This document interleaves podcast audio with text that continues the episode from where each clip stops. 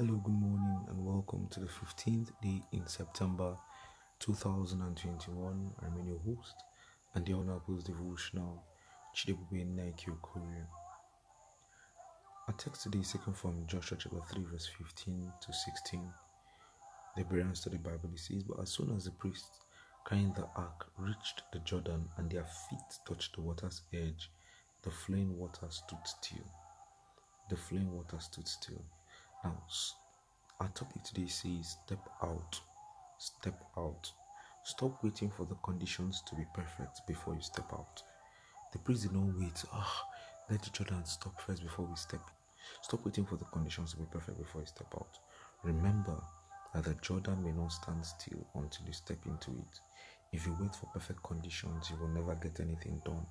That's what Ecclesiastes chapter 11, verse 4, the Living Bible says. So stop waiting to have all the money before you start business, even though you may not start. Stop waiting to have everything before you move out, even though you may not. Stop waiting to know everything about marriage before you get married, even though you may never get married.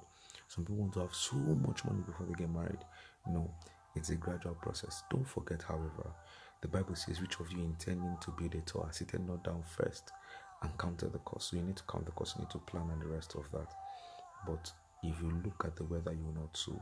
If you consider the weather, you will not reap. So please step out. If you're sitting close to someone, push the person and say, Step out. and I pray for you that as you step out in faith, that God will back up your faith and produce results in the mighty name of Jesus.